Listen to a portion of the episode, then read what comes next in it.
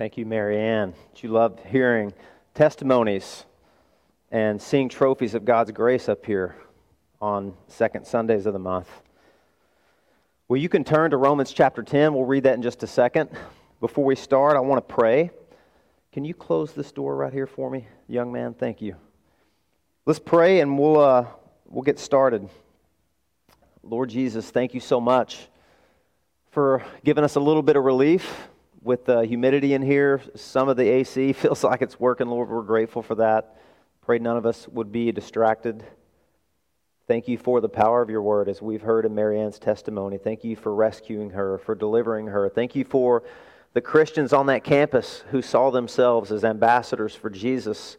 And uh, as this passage we're going to look at talks about, they had been sent by you to herald the good news, to share their very lives with those on that campus who were trapped in unbelief to leverage their freedom and their recreation and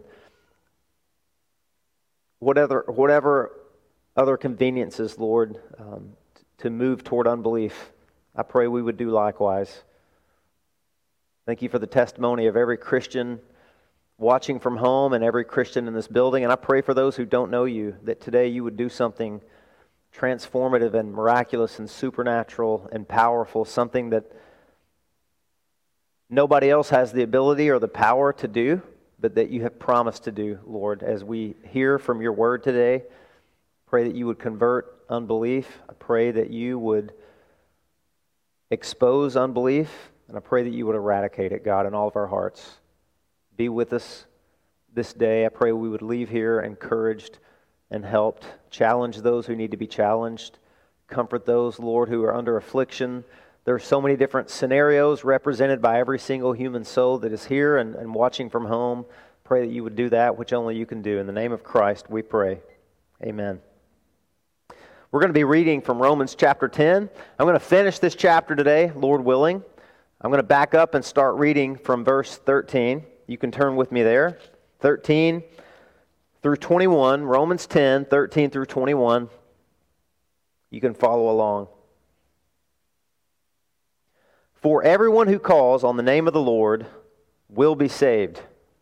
How then will they call on him whom they had not believed, in whom they have not believed? And how are they to believe in him of whom they have never heard? And how are they to hear without someone preaching? And how are they to preach unless they are sent? As it is written, how beautiful are the feet of those who preach the good news. But they have not all obeyed the gospel. For Isaiah says, Lord, who has believed what he has heard from us? So, faith comes from hearing, and hearing through the word of Christ. But I ask, have they not heard? Indeed, they have, for their voice has gone out to all the earth, and their words to the ends of the world. But I ask, did Israel not understand? First, Moses says, I will make you jealous of those who are not a nation. With a foolish nation, I will make you angry. Then Isaiah is so bold as to say, I have been found by those who did not seek me. I have shown myself to those who did not ask for me. But of Israel, he says, All day long I have held out my hands to a disobedient and contrary people. Unbelief. Unbelief is everywhere. Unbelief condemns people. Jesus, when he came, he said, I did not come to condemn, I came to save. He said, Those who are existing in unbelief are already condemned. Jesus didn't come to do to people who are perishing in unbelief what was already happening to them and would happen for all eternity were they to die in their sins. That's like coming upon a dead snake in the road. When you see it, you don't step on the dead snake unless, unless you got some issues. Then maybe you like kick it and punish it and twist it. Right? It's already dead. It doesn't need to be killed again. Jesus came and he said, I didn't come to condemn those who are in unbelief. I came to save them. So unbelief is everywhere. Unbelief condemns people. Unde- unbelief assigns people under judgment. Unbelief sends people to hell for all eternity. Unbelief is sometimes shocking. Did you know that? There are only two times, this is incredible to me. There's a word in Greek, I'm going to nerd out for just a minute. There's a word in Greek I love. It's called thaumazo, and I love saying it because it's one of those words in Greek. There's a name for it I can't remember. Auto, autopomaic or something like that. And it means it sounds like its meaning. It means to marvel or to be amazed. And most of the time in the New Testament that word is used, it's used for a crowd's response to Jesus. They were thaumazo. They were amazed at what they heard. They were struck out of their minds. But did you know this? That word is used two times for Jesus. This blows my mind because Jesus is God, and you would think, is Jesus ever, we always say God's not surprised, He's not shocked, and it's true. He knows everything, He doesn't ever learn anything. But I will also say this Jesus was 100% God, and He was 100% man. And in his humanity, there are two times that the Bible tells us that Jesus was thaumazoed. Does that make you curious? Like, what amazes Jesus? What makes Jesus marvel? You know what, you know what places it, it was when Jesus was thaumazoed? Two times. One in Mark chapter 6. Mark chapter 6, there is a Roman centurion who, who's a Gentile. He doesn't know anything about the God of Israel. But Jesus comes on the scene. This guy hears about him, and a servant that he loves very much, another gospel tells us it was actually his daughter, is at home and she's dying. And this centurion sends for Jesus. And Jesus hears and, he, and he's going there, and he says, Hey, look, I would love to heal your little daughter at home. I'll go to her. I'll go to her right now. And this centurion says, No, don't do that. I'm not worthy for you to come under my roof. But I know this you have authority. I understand authority. I'm a Roman soldier. I'm under authority too. My commanders say, Go to this one. He goes. Come to this one. He comes. And he says, Jesus, you don't even need to be there in person to heal my daughter. Just say the word and she'll be healed. And Jesus looked at the crowd and he said this. He said, It says this it says, Jesus marveled. He was thaumazoed. And he turned to the crowd and he says, I have never seen such faith, not even in Israel. Jesus was amazed at their faith, at their belief. Today's message is about unbelief, okay? There's another time that Jesus was amazed, and it's in Luke chapter 7. It's in Luke chapter 7, and he's doing miracles and he's teaching in his hometown. And the Bible says this this is another one of those paradoxes. It says Jesus could not do many miracles there because of their unbelief. Now, could Jesus do miracles there if he wanted to? Yes. But Jesus chose not to because they were in unbelief, and, he, and we know miracles don't produce faith, right? I'll get back to that later. The Word of God produces faith. If you want proof of that, read the Old Testament. They saw all the plagues of Egypt. They saw the Red Sea opened up and parted, and they went into the promised land, and it says they were in rebellion and unbelief. The miracles did not produce faith. So Jesus chose not to do miracles in Nazareth, and there was much pervasive unbelief there. And it says, and he was thaumazoed because of their unbelief. So Jesus was amazed at faith from a Roman centurion because he wasn't really supposed to have faith. He didn't know anything about Yahweh. And he was amazed at the unbelief of Israelites, Jewish people, Hebrews, who grew up in his hometown and saw him do miracles over and over. If anybody should have had faith, they should have. So faith is important. I want to introduce with this faith is important. Two times in the Bible, Jesus was amazed. It was at a lack of faith from people who should have had it, and it was the presence of faith, somebody that in all practical reasoning shouldn't have had it. Faith is important. If you believe in Jesus, that means you have to disbelieve in everything else that you were basing your assurance in your life on, right? Jesus and self help are like oil and water, they're like cats and dogs. The devil, I was talking to somebody about this the other day. I read this quote, I don't even remember who said it. The devil doesn't come and whisper in your ear, believe in me. you know what he whispers? Believe in yourself because that's antithetical to the faith that Jesus is calling us to and the faith that Paul's calling us to in this book in Romans. You know, the world, the devil, and your flesh will tell you believe in yourself, love yourself, be true to yourself. And Jesus comes along with a countercultural, counterintuitive, antithetical message. And he says this deny yourself, right? And he says, He who loves his life will what? Lose it. That sounds harsh, but that's the most loving thing that Jesus could ever say to us because if you believe in yourself, there's a way that seems right to a man, but the end is what? Death. Belief in yourself is going to lead you to a really tragically deadly place. So that's what Paul is teaching us in this passage. There's unbelief, it's pervasive, it's within us at times, right? Even Christians.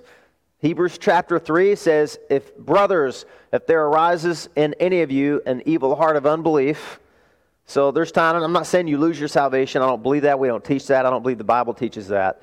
But unbelief is within us at times and it's all around us. What do we do about it? How do we respond to unbelief? That's today's outline. Three ways. Uh, I'm going to give you three ways and we'll be on our way. You know, I was going to turn this sermon into a five minute devotion when the air was broke, but it, it seems like it came on to me. So nobody laughed at that. That's all right. Three ways that you can respond to unbelief. The first point I'm going to give you is the most powerful response that you could ever have to unbelief. The second one is the most foolish response you could ever have to unbelief. And the third is the most loving response you could ever have to unbelief. So, point number one what's the most powerful response to unbelief? It is in verse 17, and it says this So faith comes from hearing, and hearing through the word of Christ. That actually says the word about Christ, and that uh, the word in Greek for word is in singular. So they're talking about a particular word here. You need faith. How do you get faith? Faith comes from hearing a word. What word are they talking about? They're talking about the gospel message. They're talking about the, the saving message about God's rescue of sinners through Jesus, through his perfect life, his vicarious death, and his glorious resurrection and ascension. So faith comes by hearing, and hearing by the word of God. So here's a summary of the first point. The most powerful thing you could ever do that will eradicate unbelief is constant exposure to the Word of God, more specifically to the promises in the Bible, and most specifically and particularly the gospel promise that Jesus came and died for sinners. And I know, as Marianne said, that that needs explanation, that needs context. This context, that's what preaching the gospel is.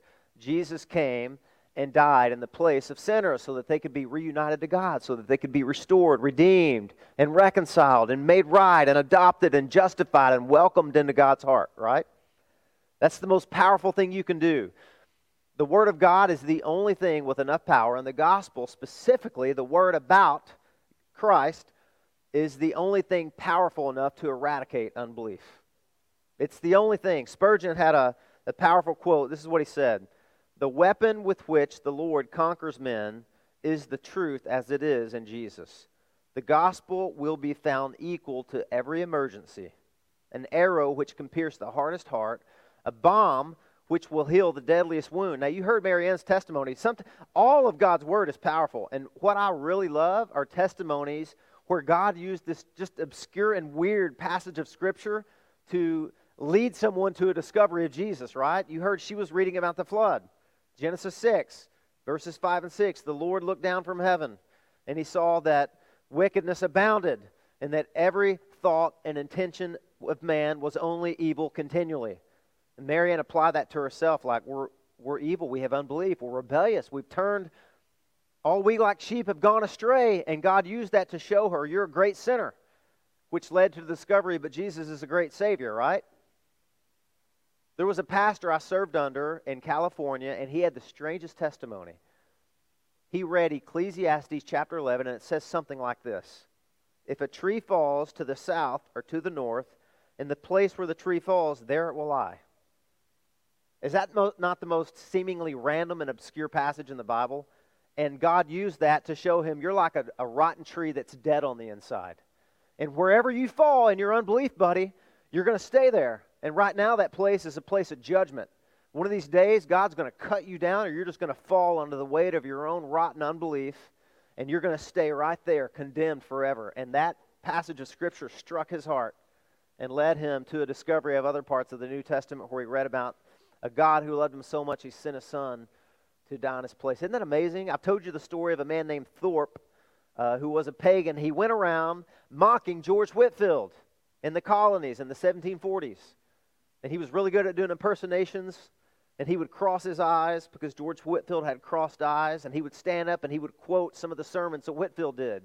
And one night in a tavern, they were all about six beers deep into their night. And they said, Hey, Thorpe, get, they had a contest. They said, Thorpe, get up and do Whitefield's impersonation. He stood up and he crossed his eyes and he held a beer and he started preaching one of Whitefield's most famous sermons. Repent, or you will all likewise perish. And in the middle of his mocking the Word of God by quoting it, God struck him and he repented and believed. I love stories like that. I love testimonies. God's Word is sharp, it can cut you, right? You better be careful in a good way. And let me apply this to you. Whether you're single or married or have friends or have family or have children and there's unbelief there, do you know what the most powerful thing, and we'll get to this too, it's the last point, the most loving thing. You're concerned, you're burdened, you're afraid for them. Well, number one, we've seen in verse 1 of chapter 10, Paul said, Brothers, he's talking to the Israelites who've rejected Jesus pretty much wholesale, right? My heart's desire and prayer for them is that they may be saved. The greatest thing you can do is first pray for them and desire, like God desires, that they would be saved and repent and not perish. Do you know what the second greatest thing you can do to them is? Constant, well, constant is wise exposure to the Word of God. Be wise as a serpent, be harmless as a dove. That doesn't mean you go around with a Bible the size of a Sears Roebuck catalog and beat them over the head, or that doesn't mean if you have a stubborn, unbelieving spouse, you know, you put Bible verses in the bottom of their beer glass. I'm not talking about that. I'm talking about being wise and careful and loving. Pray for them and do what you can to get the Word of God, get them exposed to the Word of God. I, finding my, I find myself wanting to text people that I love and know and care about who are wrestling with unbelief. Just text them Bible verses. I mean, I have arguments. I, I try to stay updated on apologetics, but do you know the most powerful thing in the world is the Word of God? It's sharper than any two edged sword. It's the, it's the hammer that busts the rock of rebellion into pieces. It's milk that nourishes your soul. It's water that washes you. It's the seed that can be planted and sprout miraculously. I think that's what all horticulture is for, right? To remind us of this miracle. The Word of God is like this seed that dies and then sprouts unexplainably. People still can't explain how in the world does a seed sprout anyway. That's another sermon for another day. And I'm not a scientist, but I do, I do have plants at my house. And I will tell you, there are plants outside of our house, and they're called, somebody correct me later because I'm an idiot. I don't really know plant life. They're called impatiens it's spelled, the name is, is, is correct because those things can handle anything, man. They can handle my kids stepping on them, my cat wallering on them, us neglecting them and forgetting stuff. But the one thing that those plants cannot live without is water. When we forget to water them, they're like, I wish I had a time lapse of those plants when my wife forgets to water them. They like droop over. And when she comes home, she waters them, and within five minutes, they're like, Hallelujah. That's, that's the human soul.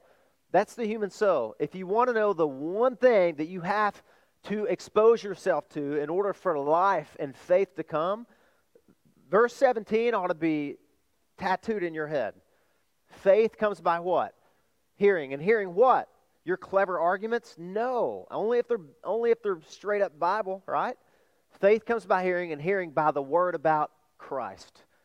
So the most powerful thing that you could do for unbelief is expose it to the Word of God. You know, like these, I don't know, like a vampire in sunlight, you know? But in a good way. It's like that will turn, that will convert, that will save. It's what the Bible says. When I was in ninth grade and I was an aspiring athlete, our coach took us up above the gymnasium to this room. I'd never been in it before. I'd heard the racket up there, and there was this beautiful spread of free weights and machines. And I understood, I must have been awestruck. I must have been thaumazo because he looked at me and he said, Clayton, this is the gymnasium. If you want to be an exceptional athlete, I'll give you two words constant exposure. I've got the key all summer long. It's, I'll open it for you. And man, that's what I did.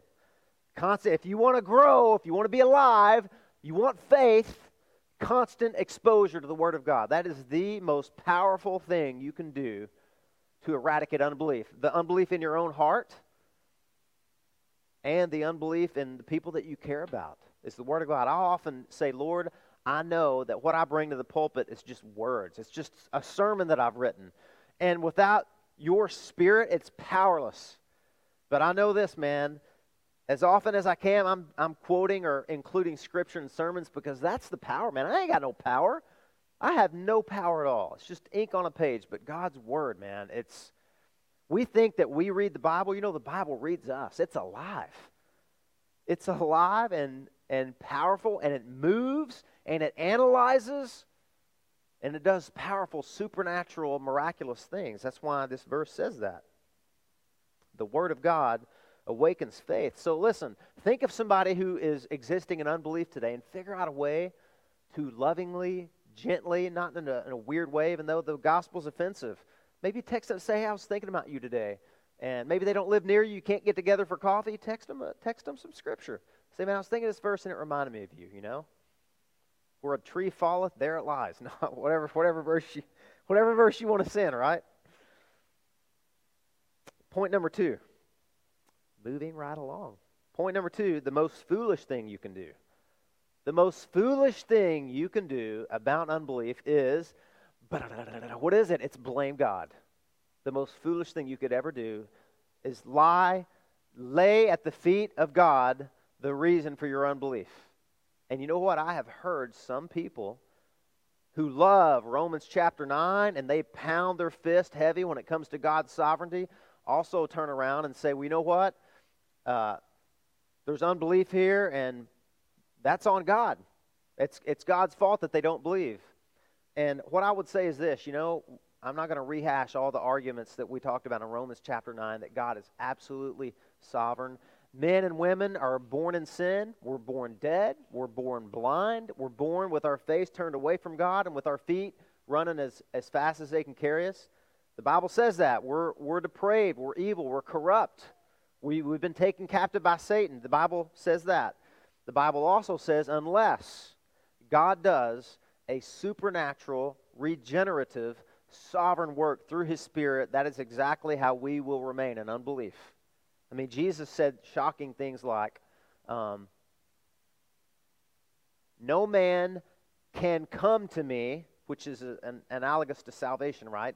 No man can come to me unless the Father who sent me draws him. So he's not, he's not saying, I won't let them. He's saying, they do not possess the power to come to me savingly in faith unless the Father who sent me draws them. He said that. Man, that's one of the hard sayings of Jesus, right? But Jesus also wept over Jerusalem and he beckoned them and summoned them and he said, Come to me, all you who are heavy laden and in labor, and I'll give you rest for your souls. He says, Why will you die in your sins? He wept over Jerusalem. He said, I've I've, I've longed to gather you like a hen does her chicks. Those are two different truths that baffle us. It's a paradox. God is sovereign, and yet we are absolutely responsible. Even though we're dead in our sins, we're responsible. So we can't ever make God culpable for our unwillingness and failure to believe the good news. And that's why I love this chapter because check this out, man. Check this out. Look at the way Paul lays out this argument. He gives he gives like bullet points. And we've talked about this before. I don't want to rehash all of it. How will people be saved? Well, first they have to hear the gospel, right? They have to hear it, they have to understand it, they have to believe it, and then they have to respond to it. Whoever calls on the name of the Lord will be saved. But none of that will happen unless somebody goes to them and shares the good news, preaches the gospel. And that won't happen unless somebody is sent. So Paul has just argued all of that, right? Somebody has to be sent to them. That person has to share the good news. They have to hear it. They have to understand it. They have to believe it. They have to respond to it, call on the name of the Lord, and be saved. So Paul is going to do something powerful here. He is looking out at all the unbelieving Jews, and he's saying, So, have all of those things happened for them? And he says, Yes. Have they not all heard? Look at this. Look in verse uh, Let's see, we'll start in verse 15. And how are they to preach unless they are sent? As it is written, How beautiful are the feet of those who preach the good news. But they have but they have not all obeyed the gospel. That, that word obeyed could be translated accepted too. He, he's making the argument all those things have happened for them, but they haven't called on the name of the Lord. They have refused, they haven't obeyed God. It's so ironic, man. They're trusting in their obedience to the law of God to make them righteous. And in doing that and rejecting Jesus, they've actually disobeyed God. Isn't that ironic? It's kind of a paradox. But they have not all obeyed the gospel. For Isaiah says, Lord, who has believed what he has heard from us?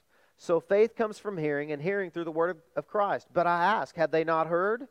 Indeed, they have. You hear, what you hear what Paul's saying here? He's saying all those Jews who are persisting in their unbelief, they've heard the gospel.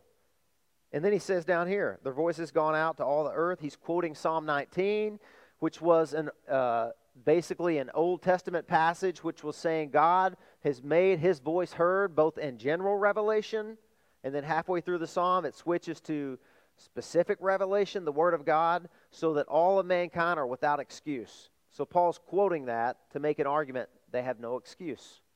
God's revealed himself to them with general revelation, but even more than that, he has sent prophets, he has sent apostles, he has sent evangelists, he sent his son. And instead of saying, Oh, what beautiful feet, they actually put a nail through those feet and hung that man on a cross and said, We reject him. We don't believe. So, yes, they heard. Yes, they understood. Verse 19, but I asked, Did Israel not understand? First, Moses says, I will make you jealous of those who are not a nation. With a foolish nation, I will make you angry. Then Isaiah is so bold as to say, I have been found by those who did not seek me. I have shown myself to those who did not ask for me. And then check out verse 21. And this is the mind blowing, don't be so foolish to blame God for unbelief. Because look at verse 21. But of Israel, he says, All day long I have held out my hands to a disobedient and contrary people. So this is what blows my mind. Chapter 9 of Romans says, It's not of him who runs, nor of him who wills, but of God who shows mercy. And Pharaoh's heart was hardened, so that the purpose of God according to election might stand. Jacob have I loved, Esau have I hated. There's that whole chapter that lays out God's sovereignty and salvation. You come over to chapter 10, and it blows your mind because if you were to you're asking Paul, like, why don't the Israelites believe Paul? And the answer you might anticipate him giving is, well, God's sovereign and he hasn't acted, but that's not what he says. God says, it's on them because I've stretched out my hands all day to a disobedient and rebellious nation. Do you guys follow me here? Do you see that's almost a paradox, isn't it? God's sovereign, man is responsible. God has stretched out his hands to a disobedient and contrary people all day long. He stretched out his hands. Think of the picture here. Think of the picture here. Here's God who sits enthroned in his sovereignty. No maverick molecule, like the way R.C. Sproul used to say, is outside of his sovereign sphere of control. God uh, controls every atom, every molecule, every speck of dust, everything seen and unseen, visible and invisible, animal, plant, and human being. And yet, here God is, a picture of God stretching out his hand, beckoning, summoning, pleading with people to believe and to come to him and be saved. So at the end of the day, if a nation who has heard the gospel, understood the gospel, had evangelists and apologists and maybe prophets and apostles come to them and have rejected it, whose fault is it if they remain in their unbelief? Whose fault? It's their fault.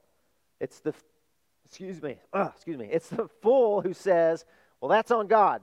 God's sovereign over salvation, so it's not their fault, it's his fault. God says, not so fast, cowboy. no, the fault lies with you. So we are responsible. There's two penetrating truths here. Number one, every single human being is responsible for his or her response to the revelation that God has given to them. And here's the second penetrating truth, and that will lead us to point number three. You and I, as believers in Jesus, are responsible as ambassadors to get that truth to them. There's a responsibility there that's huge, and it's also a privilege. It's also a privilege. So, man, I had so much more I could say about that. Well, uh, let me just use this as an illustration. You say, okay, well, what does belief really look like? Ernest Hemingway said there's only one way to see if you can trust somebody that you don't know whether or not you can trust, and that is to trust them, right? That's what, that's what faith is. It's entrusting yourself totally to Jesus, saying, I agree with you. I confess with my mouth that you're Lord, and I believe in my heart that God raised you from the dead, and I'm also agreeing with you that I'm a sinner, that I'm hopeless, that I'm guilty, that I'm corrupt, and that I'm evil and rebellious, and I need redemption. I need to be cleansed. I need to be forgiven. I need my sins to be covered and taken away. But ultimately, this picture here is of entrusting yourself to Jesus, giving all of yourself to Him, saying, You're Lord and I'm not. And here's what that might look like, according to Ernest Hemingway, who wasn't a believer, by the way, but that quote stands. The only way you can know whether or not you can trust Jesus is to trust Him, right? Ask a Christian, has Jesus ever let you down? Has he ever left you ashamed? Has he ever, you know, abandoned you completely? And no believer is ever going to answer in the affirmative. We may have felt that way at times, but that's never been a reality because Jesus says, I'll never leave you or forsake you, right? But here's a story to illustrate this. In 1859, there was a man whose name was Charles Blondin, and he did something that had never been done before. He had a cable stretched from one side of Niagara Falls to the other, which was a quarter of a mile, over 200 feet of raging water, and he walked across that thing and he walked all the way back. That had never been done before. 1859. And the people were roaring and applauding him, and it felt so good. He did it 17 on 17 more occasions. And he did it once on stilts. He did it once in a sack. He even once stopped halfway there and got out a stove and cooked an omelet. well, he was getting notoriety and attention, so of course the money's flowing, right? And so one time he blindfolded himself and he walked across pushing a wheelbarrow. And the crowd couldn't believe it. And he turned around and he walked all the way back pushing a wheelbarrow. And he singled out a man on the other side of Niagara Falls. And he said, Do you believe that I can push that wheelbarrow across and return again? And the man said, I do. He believed, right? That's what belief is. And then Charles Blondin said this Get in it. and he said, Uh uh-uh. uh so, as an illustration, plenty of people say they believe in Jesus, right? But the Bible calls us to believe upon his name. What does that mean? That means you cast yourself upon him. Because listen, the, James says the demons believe and shudder, they tremble, right? The demons believe in Jesus. They believe he's real. They know he's God's son. They believe they could sign off on any church's statement of faith, I promise you.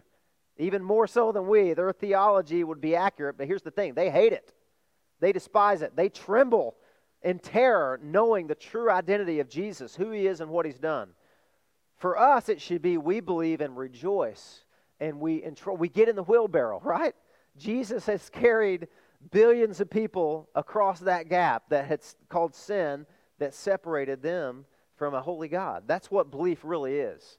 So at the end of the day, it's not God's fault that we don't believe. It's our, it's our fault. We're unwilling. His hands are stretched out, my friends. They're stretched out all day long. How patient has this God been? That's what's so staggering to me. The patience of God is part of his majesty.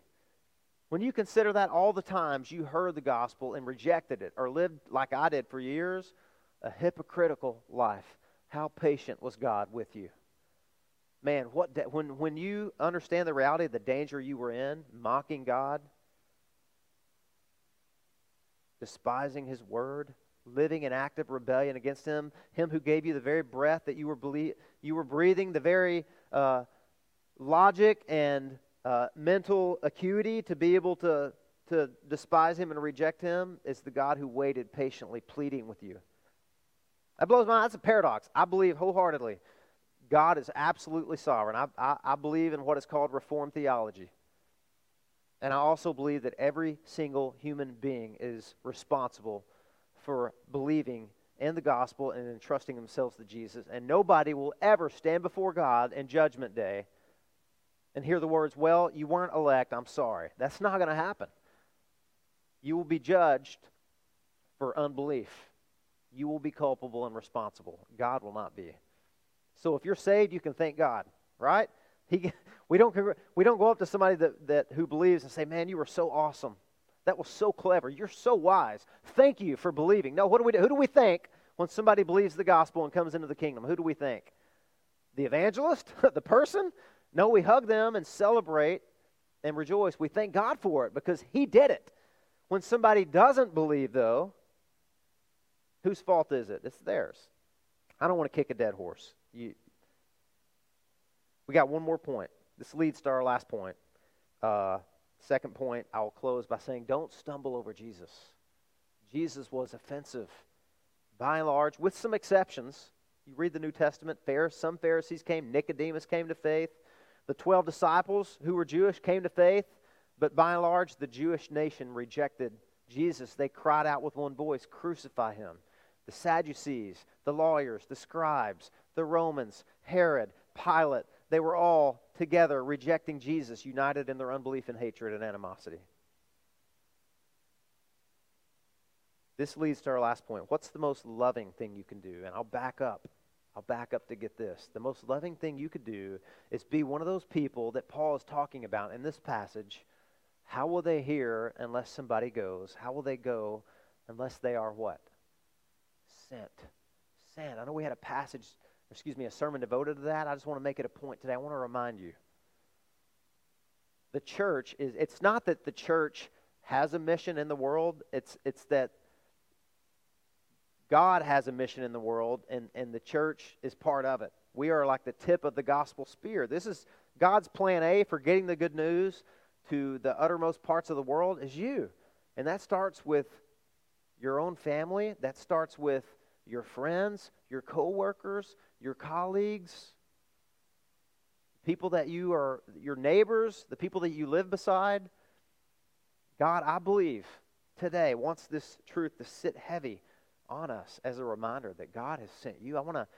Some of these truths challenge us. Uh, this one, I, I, I want it. I want it to be. I want it to be a challenge. I want you to see yourself as sent. That's why we do that liturgy every single Sunday. You have been sent to go to go to those people.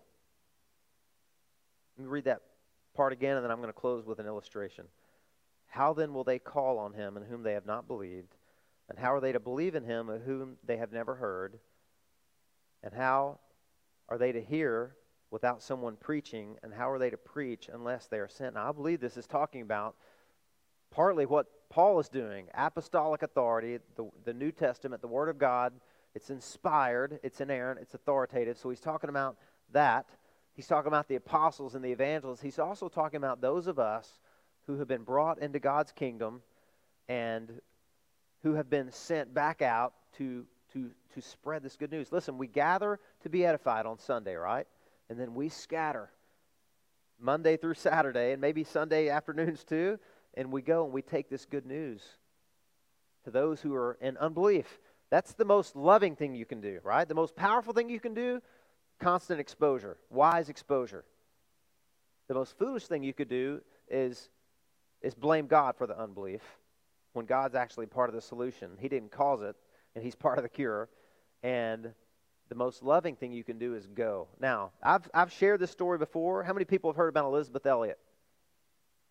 Okay. In the 1950s, her and her husband and four other missionary couples traveled to Ecuador, and they had this tremendous burden to reach a tribe of Amazon, uh, an Amazon tribe in the one of the deepest, most remote remote parts of Ecuador, uh, and to bring the gospel to them. Now, this particular tribe they were going uh, was one of the most hostile tribes. In fact, they've been named Auca, and that means savage. Since the since what happened that I'm about to explain to you, they've changed their name from Auca to a name I can't pronounce that means uh, the true man or the whole man, the complete man. But this, this tribe were hostile, they were aggressive, they were dangerous. And everybody who had ever tried to go and reach that tribe had been killed. But Elisabeth Elliot and her husband Jim and four other missionary couples had it in their heart to go. So they made plans to get an airplane and to drop gifts to try to make communication. And then finally, that airplane landed, and Jim Elliot and four other men, they left the, the, the wives at home to pray for them and hold the rope. They came into contact with this particular tribe. The tribe walked through the woods one day And as soon as they made contact with these men, we don't know everything that was shared between them, but they tried to share the love of God with them. They speared all five men to death on the spot right there.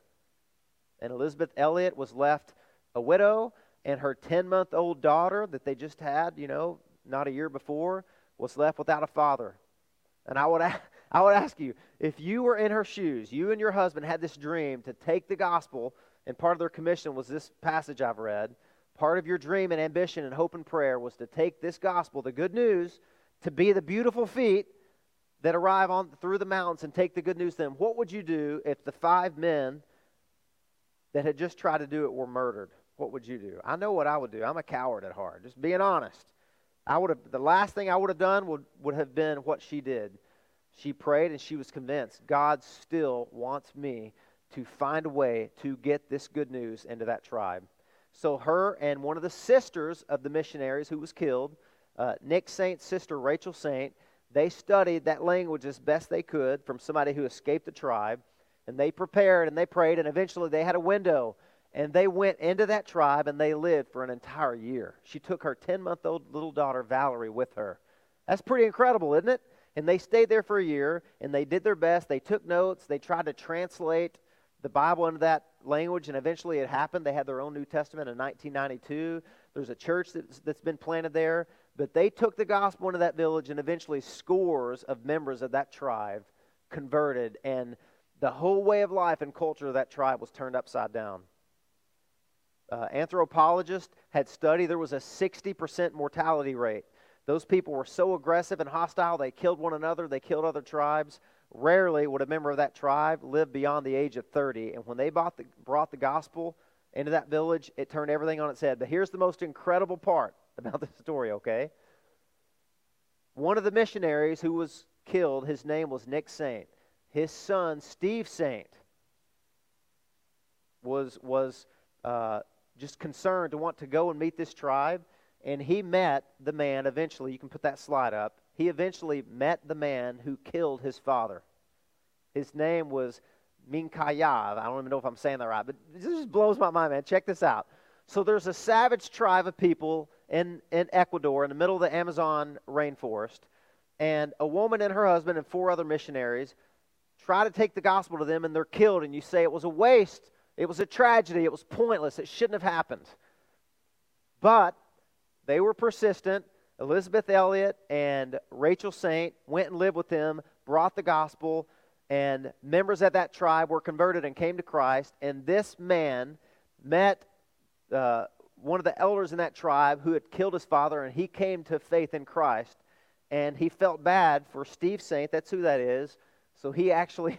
He actually adopted him as like a, a, a member of that tribe. It's, it just blows my mind, man. What's the most loving thing that you could do? you could be sent, you could take the gospel to the most hostile people, the people that you think, Marianne, Marianne, you mentioned this earlier. Sometimes we pray for people that we think, yeah, I could see them believe in the gospel. I can see them coming to faith. Uh, that's, that's reasonable. I'll take the gospel to them. How about, how about this guy that, that, that threw the first spear? He, sta- he killed that man's father. How about that? Would you, would you think a guy like that would be open to the gospel? He's just as dead as anybody else is in their sin, right? But the gospel's powerful and it brought new life, and he ended up in embracing. And in fact, here's another picture. That guy ended up baptizing Nick Saint's kids on the shores of the place where he had speared decades earlier uh, his, their grandfather. Anyway, that just blows my mind. So, the three points to take away today are unbelief is all around us and it's within us. What can you do? Well, the most powerful thing you can do is constant exposure to the Word of God, specifically the word about Christ, the gospel, the most foolish thing you could do is blame God for the unbelief. It's not his fault, it's ours. And the most loving thing you could do is be the beautiful feet who has been sent and who goes and takes the saving gospel to the ends of the earth. Let's pray. Lord Jesus, thank you so much for these truths. For, for this chapter, we, we finished chapter 10, and we have a whole chapter to talk about what does the unbelief of the Jewish nation mean for us, Lord? Why did that happen? What can be done about it? What's the implications? Help us to, to understand that as we come to it. But for today, Lord, help us to focus on these the three truths. There's so many other things we could we could talk about and focus on in this passage. These are the things that you brought to my mind to apply to GraceLife congregation and the people watching from home. So help us to just meditate on these truths the next few moments. And if there is anybody watching from home or in this congregation who has never jumped into the wheelbarrow, oh Lord, so to speak, who's never entrusted themselves to Christ, who's never turned and repented, repented of their unbelief and turned from their sins and said, Yes, Lord, I believe you. I believe I'm a sinner. I believe you're my only hope. I believe you died in my place. I believe you alone can change me and forgive me and cleanse me. And I want to come into your kingdom. I want to be a member of your family. I want to be a child or a daughter of the king. I pray today would be the day, Lord, that they would pray in, in their heart. They would call out on the name of the Lord and that you would meet them in their unbelief and grant them forgiveness and transformation and hope and redemption. Pray all these things in the mighty and powerful name of Jesus. Amen.